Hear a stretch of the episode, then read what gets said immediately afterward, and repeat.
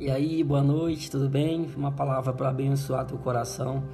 Mateus 11, 28, a palavra de Deus diz assim: Jesus dizendo: Vinde a mim todos os que estáis cansados e sobrecarregados, e eu vos aliviarei. Em outras versões vai dizer: Eu vos darei descanso. Sabe, eu quero falar de algumas coisas que Deus falou comigo nessa mensagem, nessa palavra.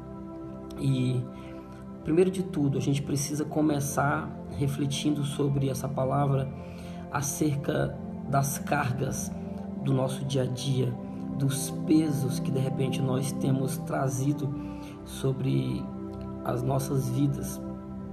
Cada pessoa carrega consigo uma história, cada um de nós temos experiências diferentes, temos traumas, dificuldades, problemas, mas a verdade é que existe uma solução, existe uma resposta e essa resposta está em Cristo.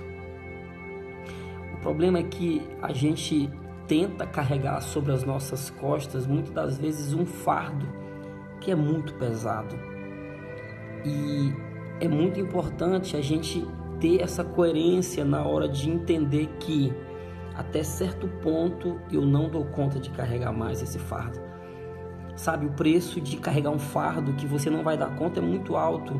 A verdade é que vai chegar um momento da nossa vida que a gente simplesmente vai explodir porque nós não damos conta de carregar determinados fardos. E a palavra de Deus está nos dando a resposta. De repente, você que tem se sentido assim, já sabe, a ponto de explodir, a ponto de chutar o balde, de desistir a resposta está na palavra de Deus. Você não precisa carregar sobre a sua vida, sobre as suas costas, um peso que você não dá conta mais de carregar.